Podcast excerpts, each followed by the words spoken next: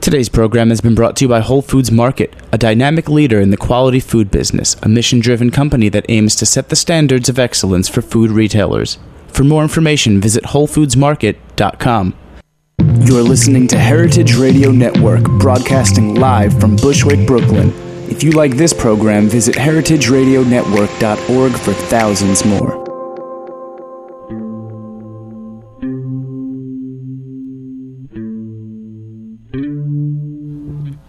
Episode 59, Woo! the morning after, inching closer and closer to 60. That's a milestone for me. That is a milestone. What are you going to do to celebrate? Uh, probably have a Narragansett like I do every day here with you. Have a Narragansett and eat some cold pizza that Mike and Judy left. well, they're ge- very generous to do that. Actually, Jen has been on a, a, a no dairy uh, kind of commit. Not, I'm not going to call it a diet. It was a solidarity It was. attempt. It was. It was a. Um, it was a lifestyle cleanse for 30 days. Um, as mentioned last week, my dad decided to go on a plant based diet for health reasons. So I said, sure, I'll do it for 30 days. And during it, I felt pretty snazzy. But let me tell you, eating this freezing cold pizza with coagulated cheese on it is making me so happy. I don't know that I'll speak for the rest of the hour.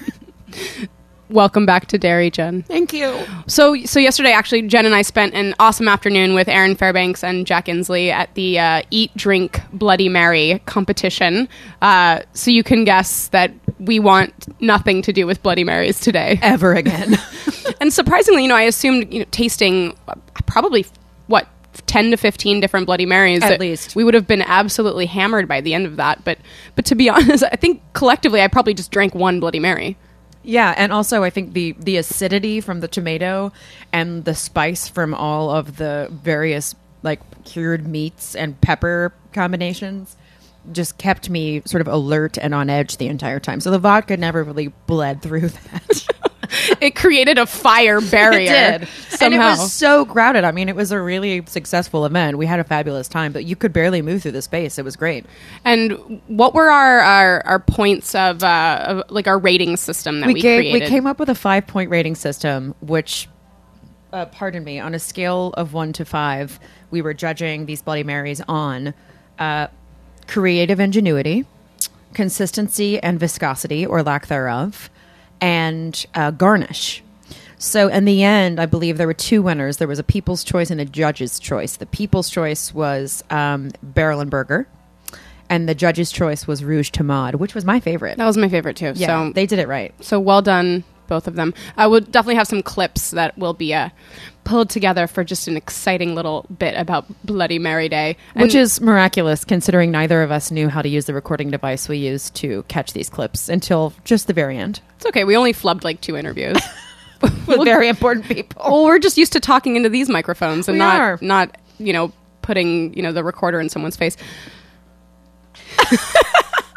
Speaking of putting the recorder in someone's face, Exactly. Well, today's today's guests are, are both out of are all out of state. they are. It's just me and you and this cold pizza. but it, you know we want to we want to spread the morning after message uh, all over this country all over the world Yeah. so i get really excited to to talk to people who are, are doing things with food and, and wine and spirits um, in the restaurant industry you know uh, around the country so uh, We'll later on chat with uh, Scott Haas in Boston. He's a clinical psychologist and food writer. His new book is Back of the House: The Secret Life of a Restaurant, and I'm really excited to uh, to just you know talk to him about uh, the psyche of, of the back of house it's n- it's not like a, a book covering you know his experience in a restaurant it's actually him kind of analyzing uh, The psychology of the psychology restaurant worker. restaurant and, and, and why chefs are the way they are why why food makes us feel the way it does and uh, and also uh, earlier in the week I, I sat down incredibly early in the morning for me it was about 10 a.m uh, I had to get to Bushwick by 10 a.m. Which We were all very proud of you. I know. I mean, for most people, I'm just complaining about not being able to Normal wake life. up. Exactly. Um, so I, I met with uh, Brady Konya and uh, Ryan Lang from Middle West Spirits, um, and they are making some awesome heirloom spirits out there in uh, in Columbus, Ohio, using uh, red grain wheat that is specific to where they are, specific to just a few farmers, um, and they're making some really really delicious craft spirits. So uh, you'll hear that interview. Hopefully, I don't sound like I'm going because I was so tired. We'll just play some punk music underneath the interview if it gets too slovenly. Then it'll actually sound like I'm singing. Amazing, amazing. But first, a visit from the dame. It's that time. It's your favorite story. It's front of house. It's the front of house. Front of house. That lovely segment we all love so. Uh, so again, this week the dame Joan Plowright, the Baroness Olivier, is with us in studio. She's so generous with her time. I, I really, I think that she she probably only spends her time outside when she comes to Bushwick. I feel like the the agenda of a dame, of a baroness, of which she is both, um, must be quite packed with garden parties and teas and coronations. It- you know, it's it's about entertaining. Absolutely. So thank you, Dame. I mean, for I watched us. Downton, so I've learned a lot. Downton Abbey has really helped me As learn a lot I. about baronessisms. She Baroness. I was hired at Restaurant X by sheer coincidence. Two weeks previous, I had been mercilessly let go for the petty misstep of spilling a glass of Merlot on a patron's white fur. The details of this firing had run together like a dog's pee in the rain. All I remember was my screaming manager and a seething woman waving her fur in my face, as if the very velocity of this act might bring the poor creature back to life. I'd left with dignity and I'd left with my dignity intact, stealing two porcelain salt shakers on my way out and whispering to a table as I did, "This place is run by fascists." I'd run home to a bottle of table wine and six-hour marathon of Laverne and Shirley, promising myself as I cried that I'd never work in such a stifling, nefarious dungeon again. Two weeks later, I was awoken from one of my three daily naps and waded through the sea of takeout containers to find my ringing phone. Unemployment had been good to me. I'd relaxed a bit, let go of those troubling hang ups that plague the working girl, things like hygiene and human contact. The phone was found, and as I answered it, I caught a glimpse of my reflection in my bedroom window. The contrast of my plastic retainer against the unidread of hair that had formed on the right side of my head was a ghastly sight, and as I answered it, I took a swig of a nearby beer bottle. Today was a new day, I reassured myself. Today we march on. On the other end was a former co-worker from the fascist den of iniquity, telling me she herself had left to open a new place in the West Village. We need servers, she said, and I was told I could start the following day. The training was simple, the owners friendly, and the menu impressive but approachable. I made friends quickly with the staff, and as we approached our soft opening, I noticed a change in myself. I was smiling again at last. My gait had shifted to a confident glide. My skin had cleared up from the lack of daily takeout dining. Back at last, I thought. Back at last. Our soft opening was overbooked, and we were told that in addition, one of our primary investors would be celebrating his birthday that night. An Australian millionaire who looked like a blind, hairless cat. Investor X would be presented a grand three tiered cake at midnight. A manager would present it, and then I would serve it. As the fateful hour approached, Manager X and I held a powwow behind the bar. I'll light the candles in the kitchen, she said, and you will hold a bread plate over them so they don't blow out as we walk. I nodded my head and applied a fresh swatch of lipstick. And with that, the plan was in motion. Manager X and I made our way through the crowded kitchen and retrieved the cake from the walk in. So far, so good. Candles were lit, and Manager X gathered the monstrous sugar tower in her arms as I walked legato just steps ahead with the bread plate. Looking back on it now, I'm almost certain I heard a line cook say, Don't trip and drop it. But as we rounded the corner to the dining room, Manager X's eyes widened and she wobbled. She'd stepped in a piece of butter that had been left untidied, and as I reached forward to steady her, the wobbling stopped, and she smiled. Close one, I said. And then it happened. Still in the butter, the now steadied foot of Manager X shot out from under her like a log making its way to the surface of a river. The cake and the woman fell first into me, then onto the floor. The three tears were smashed into one marshmallowy amoeba, the top of which sat silently on the filthy, greasy floor. Hello, everyone, was all I heard next. I followed Manager X's eyeline to the door of the kitchen, where very important Investor X stood grinning. If there is a moment when your fate comes tumbling towards you like an uprooted house in a tornado and you sense your physical end, this was that moment. But then, as if timed by God herself, The general manager, who happened to be strolling by, seized Investor X and pulled him into a bear hug just long enough for Manager X and myself to gather the pile of frosting with our two hands and deposit it onto a nearby plate. It will never be clear to me if this Deus Ex Machina was planned or accidental, but I accepted the gift with reverence. Investor X was ushered to the back lounge for presents, and the top of the hair covered cake was lopped off, reshaped, and presented. When I recall these tangles with fate, these suspended moments in restaurant time, in which my life seems suddenly so small and insignificant in comparison to the fates by which it exists, I know now with confidence that, like that smashed up birthday cake, my talents are best used when stationary. Once put into action, I tend to set off a series of hectic events that threaten the very safety of those around me. So, as I face my retirement this week, I can say to you all, man, woman, and child, you are far safer because of it. So live, I beg you, knowing that my cursed hands will ne'er touch your food again, or spill wine on your beloved fur, or ruin your birthday cake. And for this, dear listeners, we should all be very, very grateful. Goodbye, goodbye, restaurant world. Adieu. I shall miss you. We'll be right back on the morning after with Scott Haas, author of Back of the House The Secret Life of a Restaurant.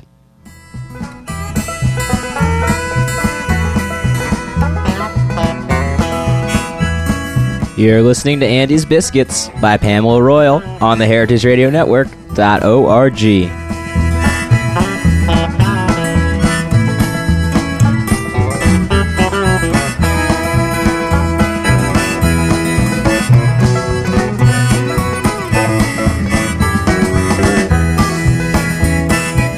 Today's program has been brought to you by Whole Foods Market. Washed rind cheeses are a fairly recent addition to the repertoires of artisanal cheesemakers in the United States.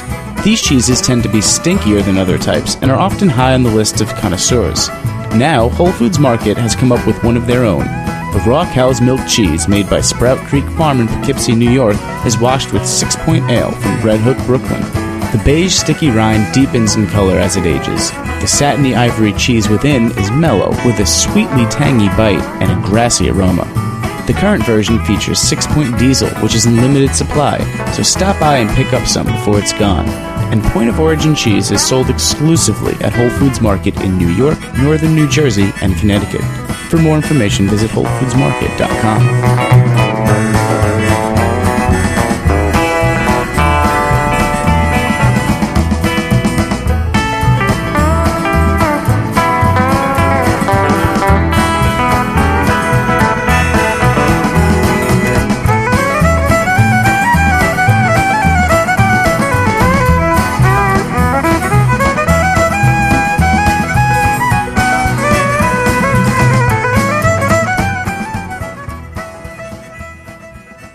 And we're back here on the morning after. He braved the wilds of Tony Maws' kitchen, Craigie on Main, and Cambridge, Massachusetts.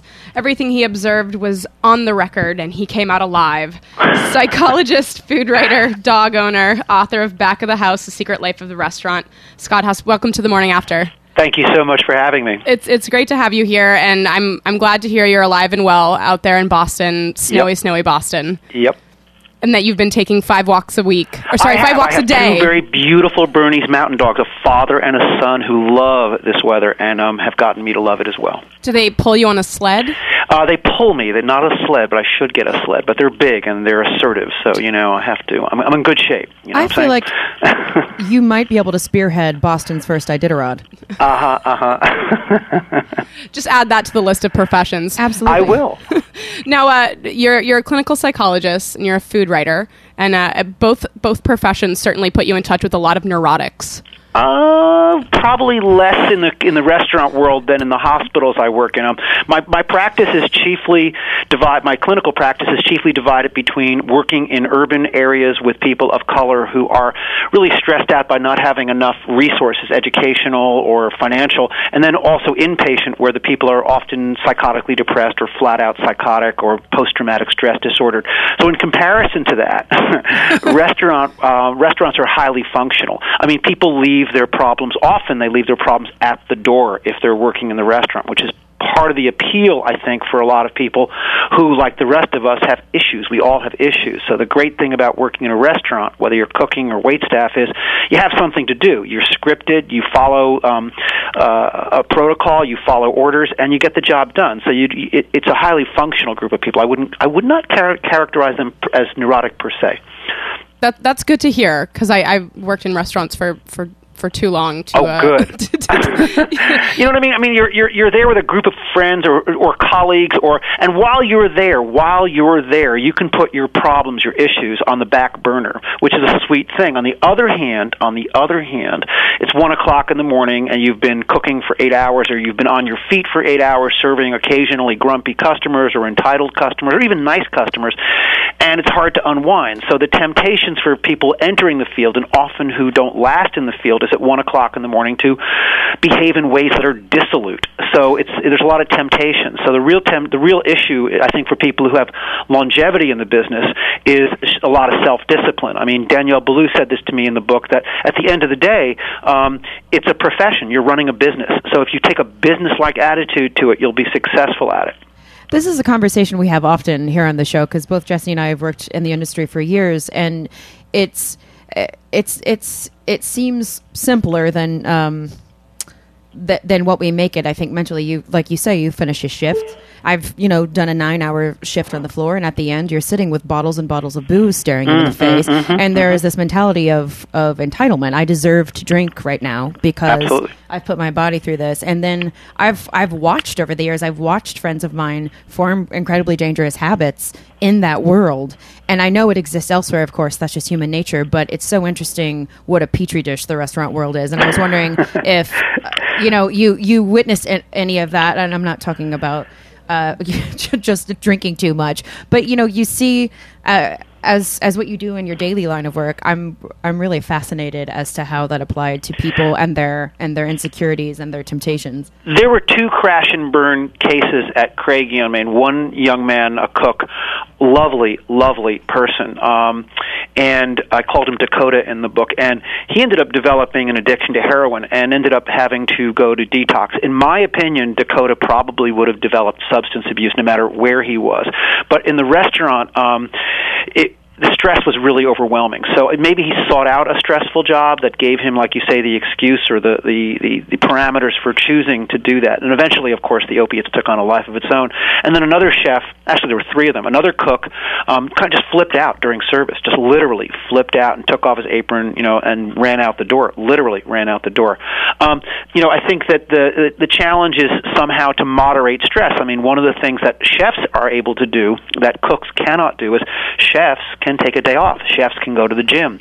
Chefs can call their wife or husband or kids during service. Um, chefs are allowed to tweet and to send email during service. Uh, cooks and wait staff cannot. They'll get fired for that. So the trick is somehow to move yourself up the ladder. You don't want to be 41 years old necessarily in line cooking. I mean, it it's it wears on the body also.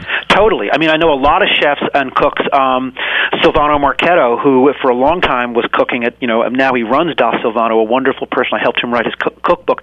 He developed terrible knee problems because he was on his feet all the time. And there's a number of chefs who developed a lot of shou- uh, shoulder rotator cuff problems and, and elbow problems and wrist problems, you know, because it's so much repetitive physical motion. You know, it's funny. Um, a lot of people I meet who um, cook pretty well for home cooks say to me occasionally, "You know, I'd love to open a restaurant." They don't they don't no understand the incredible repetition that's involved and the fact that restaurant cooking is diametrically opposed to what we do at home. Now, I, I want to know how did you get Tony to kind of give you all access? You know, that's a really good question. Um, so he, I don't, you know, here's the deal. Um, there's a, there's a back there's a backstory here. So it turns out that his wife Carolyn was at one time my son's, I think, soccer coach. So he knew they the family knew my son. Um, I had also interviewed Tony for an article that I wrote for Gastronomica on sous vide, and we developed a nice con. I hadn't met him, um, but we developed a nice phone relationship. Um, we share a similar, perhaps a similar cultural background, um, and so um, there was a way in which he felt I was um, someone to be trusted, and he gave me total access. He did not actually read this book until it was in uncorrected proofs in November 2012 What what was his reaction? He said that it was not the book that he thought was going to be written. Um, he um, he asked me back in February 2012 whether he would like the book, and I said, "You will not like the book." And he said, "Well, how can you say that? How come? What what, what makes you so sure I won't like the book?" I said, "Because you didn't write it." Um, I think there's a lot of chefs, and and he's one of them, who carry around an idealized version of themselves, and if um, someone does not present to them that same idealized version, it seems somehow um, incorrect. Um, and I think that he was surprised by the version that I presented of him. Um, I think that he expected a book to be chiefly about his food and about the psychology behind the dishes that he creates. Whereas, I mean, I made it very clear from the beginning that I am a clinical psychologist and I was writing about the psychology of running a restaurant. Um, so that's really what what what, what occurred. I mean, it, you really do. In, in in reading the book, I mean, I, I really felt like you painted him as a, a really nice man, and I, I and really open and willing and, and happy to teach and, and happy to have you there. And I um I feel like I I have worked for chefs that you know seem very closed and and he seems like a very special person that maybe only in his restaurant and only with him could this kind of book be written I think you're right. I mean, I, I think he's a lovely human being. I think that uh, he was surprised. I mean, look, what I also said it to him in November. I said, why don't he was surprised by the book, and I said, well, you know, why don't you compare it to the other 320 page book that's been written about you? I mean, he he's. I mean, imagine if somebody spent you know a year and a half in your life or my life, and the person was a psychologist and a writer, and they spent like three or four days or evenings a week with you or with me. Um, I'm not sure the portrait that would emerge from that kind of experience would be one. I, I certainly would would probably be surprised by what that person wrote about me. So it was a very intimate portrait. I think that um, you know when you when you when you invite a, a writer, forget about the psychology part. If you invite a writer into your home, it's really it can be scary. I mean, I I have a friend who was uh, studying at Princeton. He was there at the same time as Joyce Carol Oates, and it made him very nervous because there'd be a certain point during the dinners when she would get very quiet, and he felt like he was being studied. So I mean, that there's a danger when you when you have a writer in the family. There's a danger implicit in that. You you feel like nothing is safe but he didn't seem to be very guarded about it um, he, he, is, he is like many, many, many, many high end top chefs in the country, extremely confident um, to the point where. Um, it, he is of the opinion that you know, and, and correctly so, that he is arguably you know one of the, if, if not the best chef in Boston, one of the you know two or three who's who's uh, who's the best in the city. So that kind of confidence, based on his customer base and based on his longevity, he's been ten years in the business, uh, lends itself to all sorts of things. Now, after spending as much time as you did there, uh, where do you feel like you fit in in that restaurant? Did you feel like you were a part of the back of the house, or did you oh, yeah, actually feel like you were a, you absolutely. should have been a I mean, diner? The the the cooks there was there were a lot of cooks who um, really confided in me. One person, Patrick, and I had coffee. There was another person, my absolute favorite, this person named Jill Edwards, who I'm desperately trying to find. I think she's cooking at Roberta's in Brooklyn right now. You're kidding. That's where we broadcast That's from. where we're broadcasting from. What's that? That's, where, we're we, broadcasting we from right now. from Roberta's Heritage yeah, Radio. yeah. I think she's at Roberta's right now. I mean, um, she's have to just find her. uh, she's just the best, and um, a lot of people ended up sort of confiding in me. Um, I don't mean like intimate, intimate, but they certainly they were happy to have someone in the restaurant who they felt um, saw their emotional perspectives. Um, I mean, there's a couple sentences in the book where one sentence where Tony yells out at the cooks and says, "I don't want to hear about your problems. Tell Scott because that's what he's paid to listen to. I'm not paid to listen to your problems. I'm I'm here to make sure you get the dinners to the table on time." Well, and I, I feel like that often happens in it, the back of house is kind of run like like a military operation where there's no emotion, and I'm sure that it and I because I know I'm I come from a front of house background, but I know how much it means to people when you walk up to them in the back of house and you're like, hey, thanks for cooking family meal, or or you know, really good to see you, because that doesn't always happen in their world in the kitchen. and the Totally. hierarchy is it's really key. fu- absolutely. I mean, totally. I mean, it was like it was funny because during the writing of this book, I ended up getting about a half a dozen to ten uh, referrals from the United States Coast Guard, and it became really apparent that there were great similarities between being in the military and working in the back of the house. Uniforms, a script, um, a clear protocol, a hierarchy. You don't question orders. You don't you don't you don't turn to the chef like one of the guys did and say, um, "Hey, I need more salt." Um, it's, the chef decides whether it, it's done or not. Um, hey, chef, I, I really have this cool idea for this dish tonight. It's like, you know what? Uh, if I wanted to hear what you thought, I'd ask you. And the, the kind of uh, atmosphere was very similar to the military, from what the, uh, the Coast Guard people told me. Now, uh, one of the parts of, of the book that I loved was was that you cooked or you cooked and bought family meal Right. for, for I- the staff. How terrifying was that? Well, yeah, I mean, you know, th- that's why I I did both. I mean, there's an unbelievably great square slice pizza restaurant in Boston called Galleria Umberto, and um, unbelievably beautiful Sicilian pizza. So I brought five trays of that to the um, family dinner, and also this beautiful braised pork shoulder. Um, so I, I hedged my bets, but I also, you know, it's exactly what you said, which is when you do something for folks in the back of the house, they're really appreciative. So the fact that I cooked for them really meant a lot. Um, whether and they're generous. I mean, they're really generous. The food is the food I cooked was pretty good. I mean, I cook every night, but I mean, I, I don't by any stretch of the imagination cook restaurant quality food. But on the other hand most of the family dinners at Craigie, as is true in any family dinner um, served at any high-end restaurant, it's not it's not the kind of food that they're serving to guests anyway. No, it- it's No, definitely it's not. often Thank God. pork fat floating right. in white it's, rice. You know, macaroni and cheese, chili. It's Hot you know dogs. just something to fill up the people for six, seven hours so they don't get hungry while they're cooking. Now, if now if I'm going to Boston, maybe not tomorrow, but but you know next week, where where should I eat? I love Galleria Umberto, the, the pizza place in the North End on Hanover Street. Is it's epic. It's only open from 11:30 until they sell out of pizza. Um, I love a new place that opened in July called Yakitori Zai, Z A I. It's in the South End. It's a wonderful. You might as well. I was in Tokyo last week, and you might as well be in Tokyo eating at Yakitori Zai, except for the fact that they don't shout a greeting as they do in Tokyo. Um, I really like um, East Coast Grill. It's kind of fun. It's cute. It's not. It's not. You know. It's not going to change your life to eat there, but it's pretty wonderful. Um, I like. You know. It sounds corny, but I really like Legal Seafood for their chowders, and it's uh, uh, dependable. Their, their the quality of their product is great. Um, those are some places that come to mind. Can you still? Do you still like to go eat at Craigie? I never really ate there to begin with. Um, I ate there, I think, a total of four times during the entire 18 months. Um, I'm someone, who, I mean, I love what he's doing, but my preference is the food I cook at home and the food that I eat when I'm on the road is Italian, Italian American, and Japanese. That's pretty much what I eat. I love fish and vegetables. I mean, you know, you talk about restaurants. My favorite restaurant in New York is Esca. I'm there at least seven or eight times a year. I love what Dave is doing. I love Carmellini's food at Locanda Verde. I love the Dutch.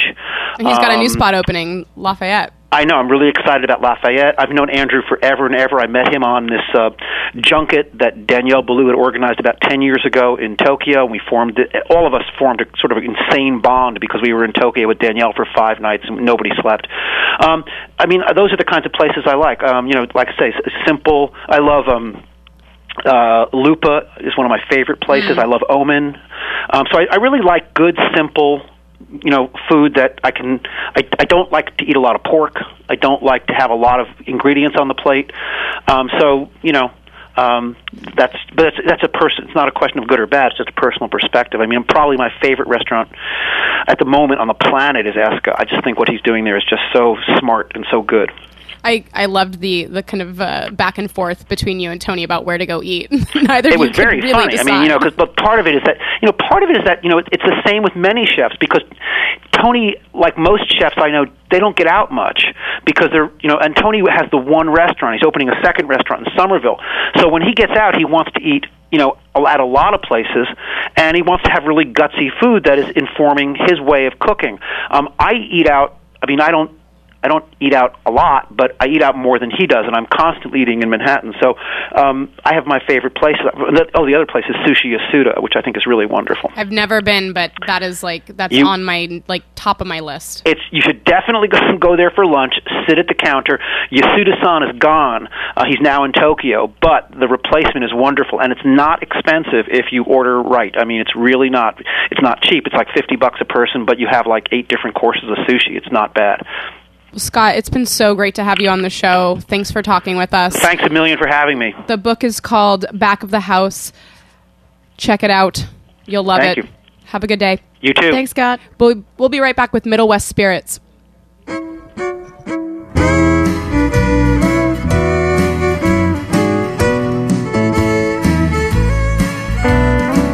You're listening to Home of Empty.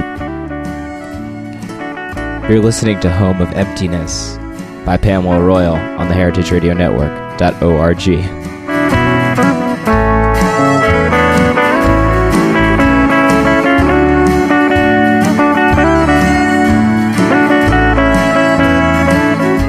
Like what you hear so far? Support the network and become a member. Membership helps us bring you the best food radio in the world and gives you access to thousands of dollars in discounts at the sustainably minded businesses that support us. To become a member, visit heritageradionetwork.org today.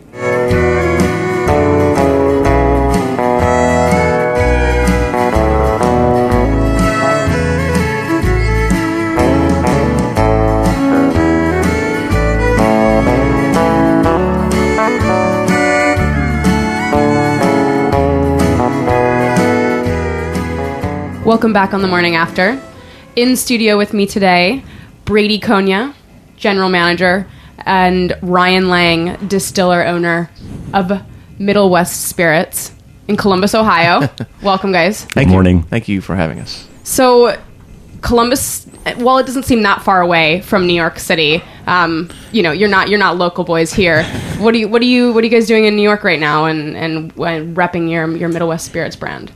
Uh, we, we were out for uh, we're out for the whole week, uh, out with friends of ours that own other uh, craft uh, kind of production businesses, uh, beers, ice creams. Um, uh, I think coming out here and, and talking about this uh, this idea of a distinctive sense of place in the things that producers make. Um, so again, whether it's spirits like what Middle West makes or uh, ice cream, uh, Jeni Britton Bauer I think has been on your show before. has, yeah. uh, Jenny uh, Jeni's Splendid Ice Creams uh, and Rockmill Brewery, uh, a good friend of ours that does Belgian uh, ales out of Central Ohio. Um, all of us are out here meeting with uh, publicists and and uh, uh, uh, uh, category officials and anybody that'll listen to our story and um, uh, and hopefully um, enjoy the idea of tasting things here in New York that are unavailable here and made in the, the heartland. So what so what is it about Ohio that has c- kind of created all of y- you artisans, um, you know, in, in the the beer world, in the spirits world, uh, in the ice cream world? I think it's the absence of both mountains and water. we, uh, we uh, you know, a lot of folks are, I think, surprised just how strong the uh, culinary chops are out in in Columbus. Um, and sometimes I think, you know, I'm originally from Seattle. I've been out in Okay. uh, out in out in Columbus, like so many people were were transplants from other major cities, uh, living out in uh, Central Ohio. Um, and because we don't have some of those, I think more, uh, you know, some of those natural resources that we've all kind of grown up with. Um, we really focus on the things that we can do well, and and and food is definitely one of them. Um, I also think that there's a there's a uh, kind of an unabashed, um, uh, um, unapologetic willingness to really focus on, you know, a moment of flavor in your mouth as opposed to a plate full of average. And when you know it's butter buttermilk in your ice cream and vodkas that taste like something, and um, Angus beef, and you know we we love our, our our food not as an art but as a craft. So tell me how you guys got started with Middle West Spirits. Uh, yeah, Brady and I met in 2007 in Columbus. We're both transplants. I'm originally from Pennsylvania.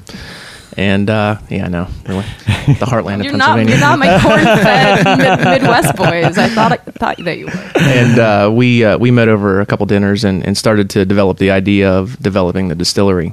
Um, it's uh, something that my family's done for a long time in the United States, albeit all legal. They don't do it anymore, but uh, we basically have our chops from roots of moonshining in Pennsylvania. Got it. And uh, when we decided to do something like this, we we took it to the next level. We went and we worked with um, some pretty brilliant people in Austria and Germany that know how to distill uh, what would be considered schnapps. Uh, very, very, very talented people. And um, then we just took that and applied it to our story in Ohio and what Brady had talked about with the agricultural scene and trying to source local, trying to find as much as we could local. And uh, we did that. We were able to identify a couple grain producers that allowed us to make all of our spirits from Ohio grain, which is kind of rare because most people um, most people just purchase a lot of their pre-made spirits, and then they they rectify it or they bottle it. And we didn't want to build that uh, that kind of business, so it's a lot more expensive, but we think it's the right way to do things.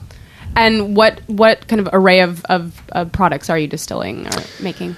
Uh, we started with Ohio soft red winter wheat, and it became the base for a lot of our clear spirits, our vodkas. Uh, and then we also started working with that into a whiskey, which is kind of a rare whiskey. Um, soft red winter wheat whiskey is done by maybe three or four companies in the United States. Uh, it's often not used as a distillate because it's very delicate and soft, and it doesn't necessarily stand the test of time to a barrel. A barrel will overrun it pretty quick. Um, but after we started working with that, then we pulled in rye, grain, and corn, and everything that we could from the area. Um, and it's you see five sitting in front of you now, and there's there's another six or seven planned. And it's very clever. The uh, the name is Ohio. Yeah. guys are clever. Uh, so, really, one of the processes that I that I have a hard time understanding is distillation. Can Mm-hmm. you kind of walk us through that? Yeah, sure. Um, first and foremost, you, you want to take grain and unlock the grain. There's starch in every grain, and there's sugar in that starch. So, quite simply, you want to ferment that down with yeast. So, we break it down with heat and water. Any grain bill profile you want to work with, if you want to make bourbon, the United States government says it has to be at least 51% corn in your mash bill. So, let's say you're putting 3,000 pounds of grain in a ton, a lautering tun or a mash tun. Uh, 51% of what goes into that has to be corn. Um, but you take that, heat it up, break it down, feed yeast to it, and over the course of three to 10 days, that yeast will eat the sugar that you've created through the grain, uh, and it will give you two products ethanol alcohol, and it will give you uh, carbon dioxide. You then place that into a still, any still design that you like, um, and then you heat it again. And alcohol that you want to consume has a lower boiling point than water. Uh, it boils at 172 degrees Fahrenheit, water boils at 212 you raise the temperature of that mash above 172 the alcohol will boil out of the mash you can collect it and the water remains and that's distilling so in a nutshell And and that's true for all for all spirits. hmm it is So it just depends on on the grain, the starch that you're using. it's the grain the starch the yeast the water and then actually the profile of the still if you adjust the still at all it will adjust the way that the product comes out so Is there? Um, I I come from a wine background. Is there ever like a, a naturally occurring yeast that that will be present in the grain, so you don't even have to add anything? Not really Often, often that happen that can happen in wine. Yes. Uh, what what is naturally occurring in grains that actually help it ferment out is, is an enzyme. An enzyme from barley, usually uh, malted barley, uh, will help break the starch down to sugar so you can feed it to yeast. Um, there are, I guess, there's two sides of the fence. Most distilleries, most breweries harvest their yeast to create a single strain yeast that makes their alcohol. and is specifically unique to them. Correct, and unique to them and unique for the product. So a lagering yeast or an ale yeast. And you don't necessarily want native yeast to start to interfere with that because it will create off flavors um, that you don't necessarily want in your finished distillate. Some distilleries build themselves for that, though. Um, they will actually leave their fermenters wide open.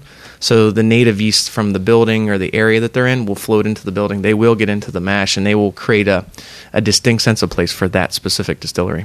Um, we do that to a certain degree, but our volumes are getting to such a place that we, we can't do that anymore. Um, but the yeast is picked for the product. So we were talking before before the show about um, about how you maintain a completely different flavor in in your in your vodka. Can you can you let me know about that again, or let let the listeners know because I can't hold on to that information all by myself.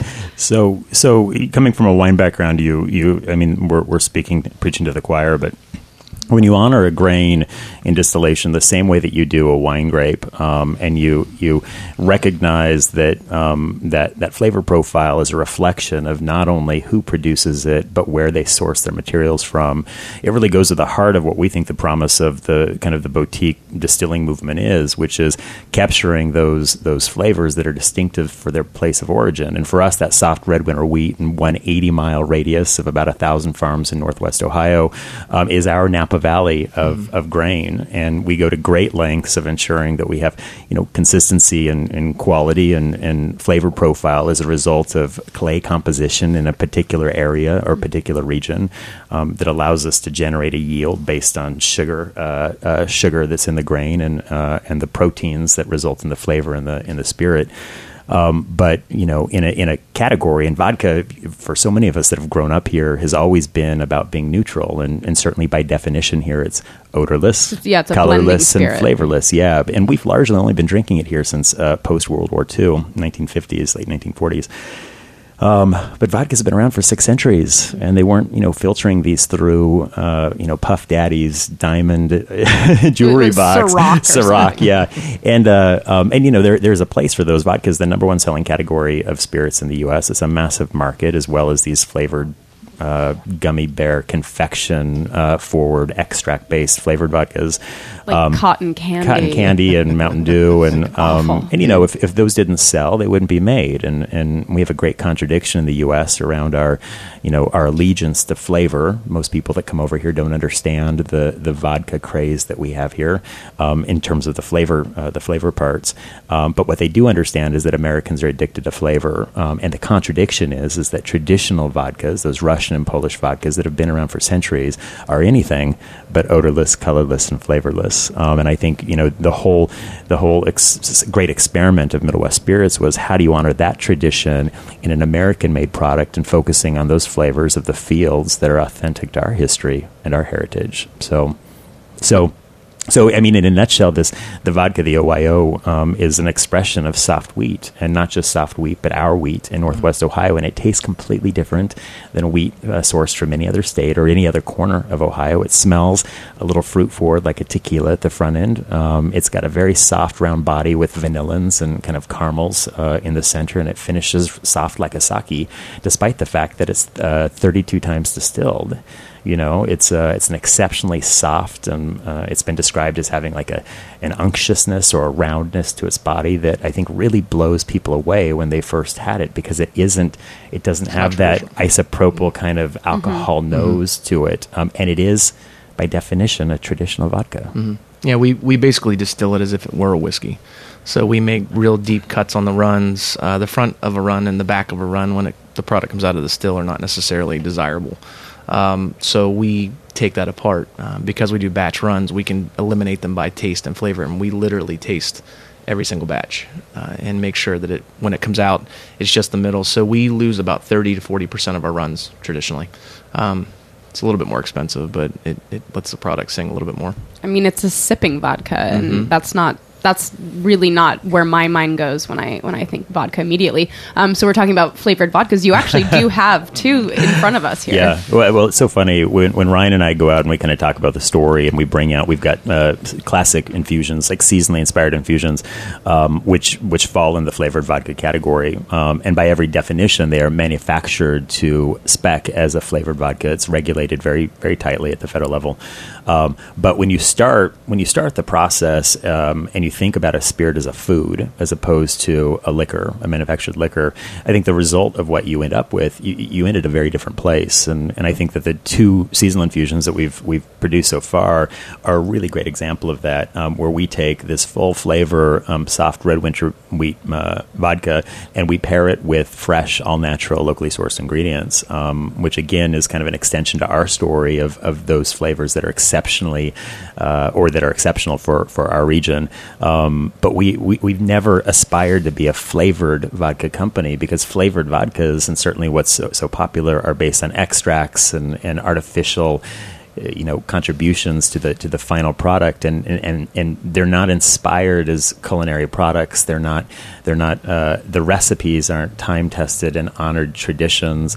Uh, very few of them have ever been served at James Beard as some of our, our products have um, uh, and that's a great honor not to be blended in a cocktail but served all by themselves. Now that being said I'll tell you if our spirits don't blend we go out of business. Um, because the vast majority of people here in, in the US want to be able to apply that into some kind of beverage. And for the uh, for for our great you know we're very fortunate um, in this you know between Ryan and I um, to have kind of overlap in not only our palates but um, uh, but uh, uh, I think in our skills and experiences and being able to take the these spirits out into market and what we would call flavor map them um, in bars and restaurants and with retail consumers. And you know how do you use a vodka that responds to a cocktail in the way that a gin a tequila or a whiskey might?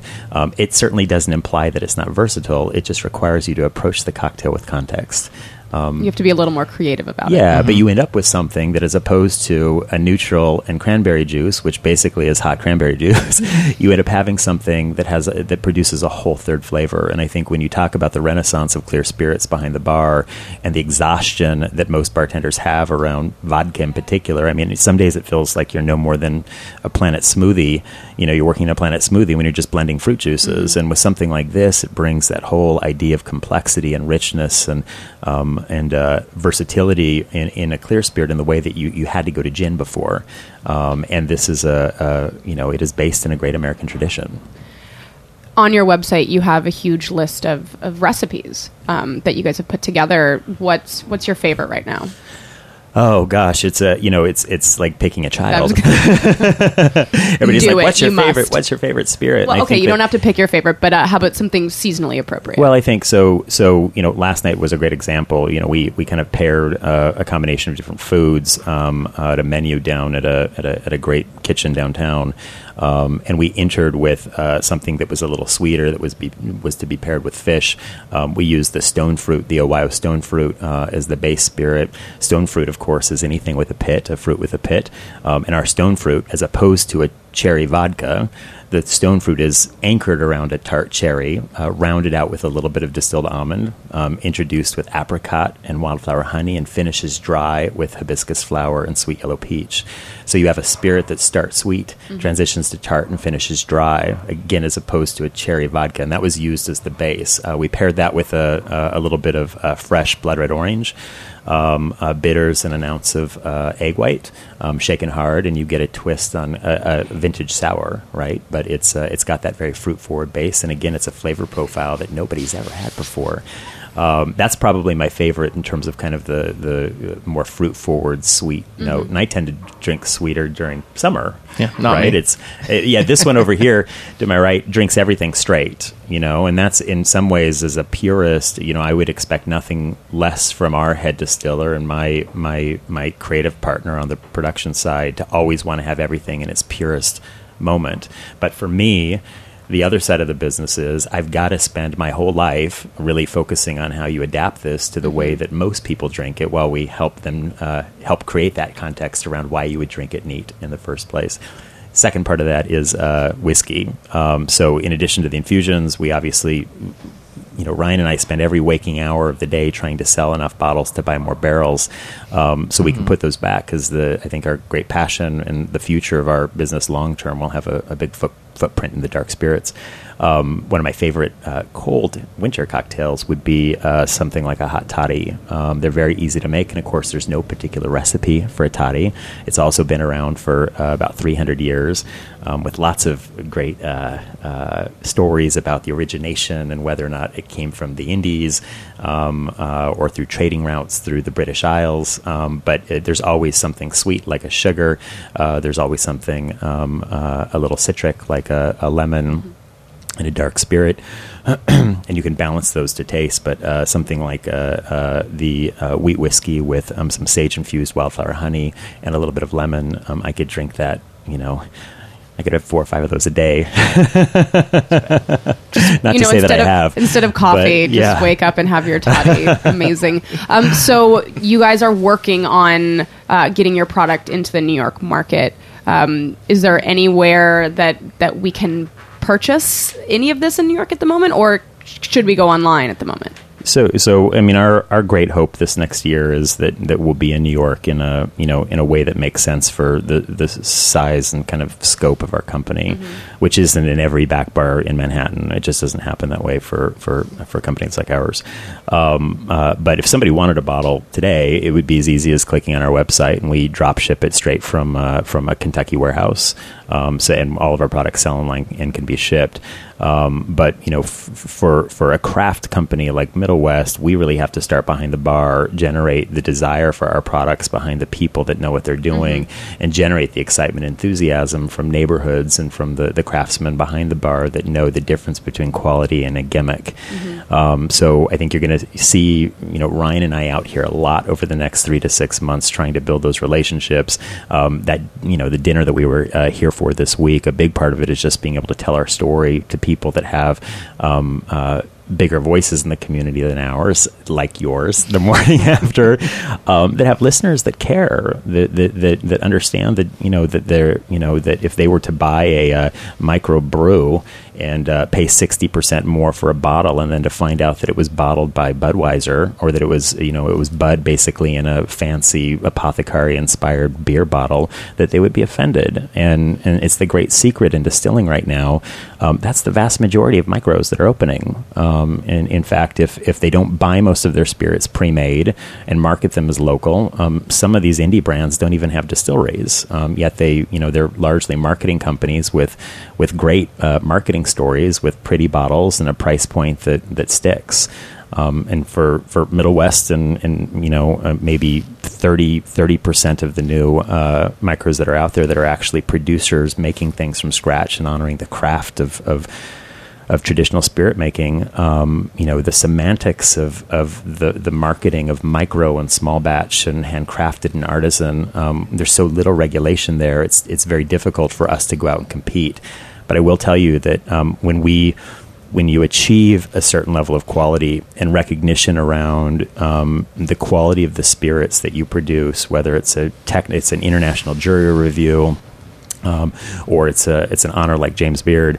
Um, when you are the producer and you own that product from from the day it came out of the ground, right? It's something we're really proud of. Um, as opposed to knowing that that award should have gone to somebody else in your supply chain, um, and uh, and uh, and I think that paired with the fact that to be a producer, it costs us anywhere from thirty to sixty percent more per bottle to actually make this stuff from scratch. Um, you know, we've. I think that's why you see Ryan and I spend so many, so much of our limited resources out talking, not about OYO and Middle West, but using that as a tool to help educate people about the the great kind of time honored craft of, of of producing spirits from scratch.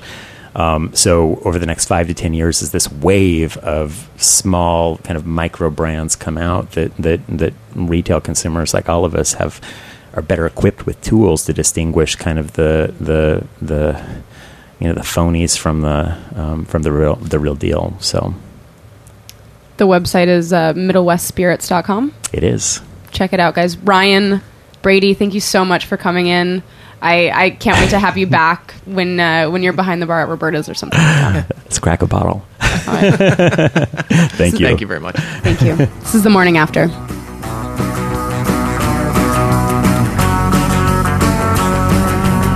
You're listening to This Body by Pamela Royal on the Heritage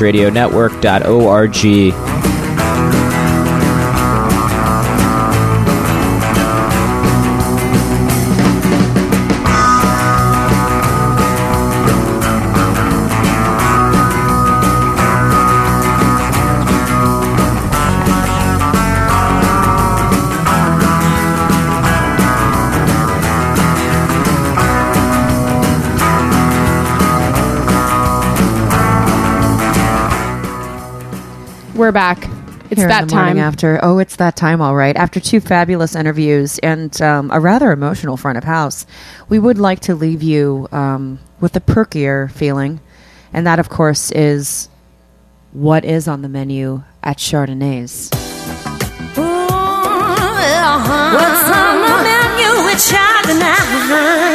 The world wants to know. So, as we said before, Jessie and I spent a fun-filled afternoon yesterday at the event called Eat, Eat Drink, and Bloody Mary.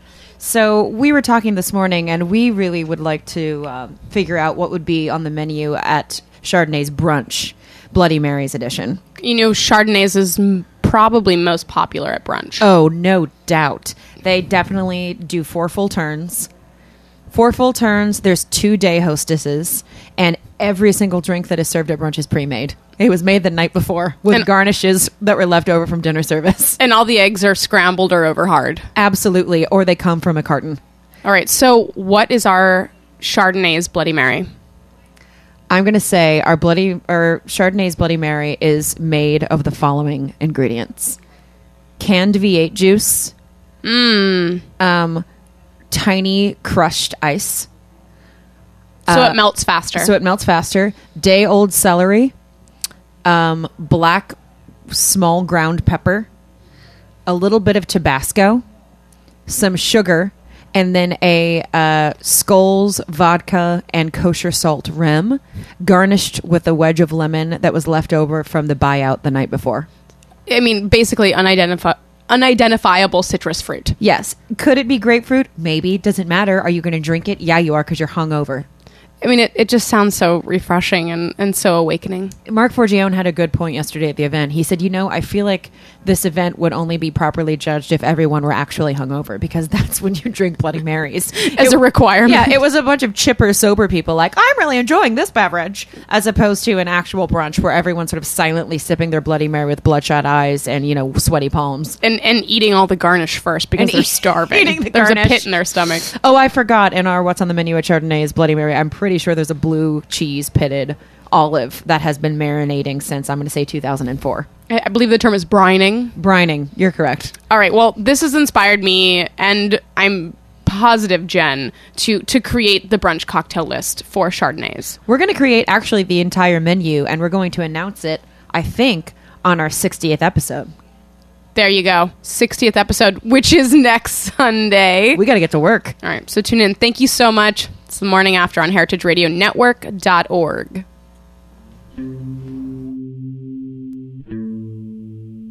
Thanks for listening to this program on heritageradionetwork.org. You can find all of our archived programs on our website or as podcasts in the iTunes Store by searching Heritage Radio Network. You can like us on Facebook and follow us on Twitter at heritage underscore radio.